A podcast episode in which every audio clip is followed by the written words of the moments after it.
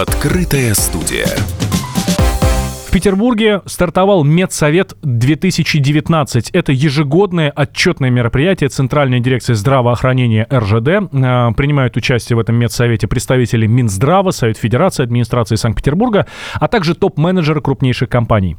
На Медсовете вклад РЖД медицины в национальную систему здравоохранения интервью «Комсомольской правде» дал главврач дорожной клинической больницы на станции Ростов-Главный Ольга Нахрадская. Она рассказала о том, как можно получить помощь помощь в РЖД-медицине.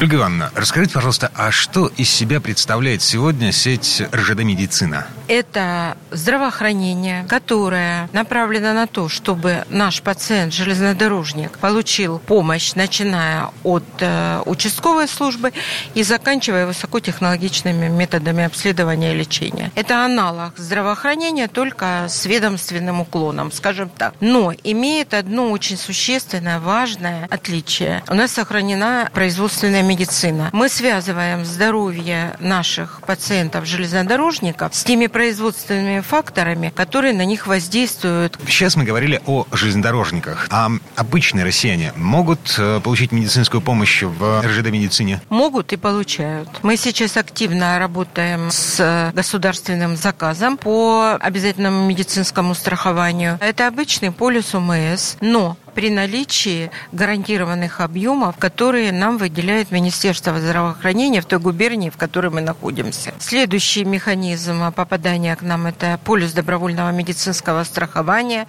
У нас обслуживается Сбербанк, у нас обслуживается э, много достаточно компаний, которые имеют полис добровольного медицинского страхования. Еще на этом поле есть игроки.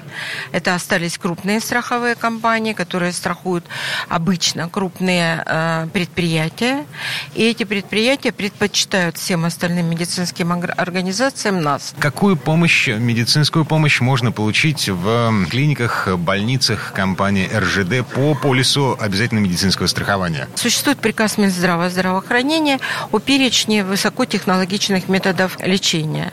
Так вот, в нашей больнице 90% э, этого перечня присутствует.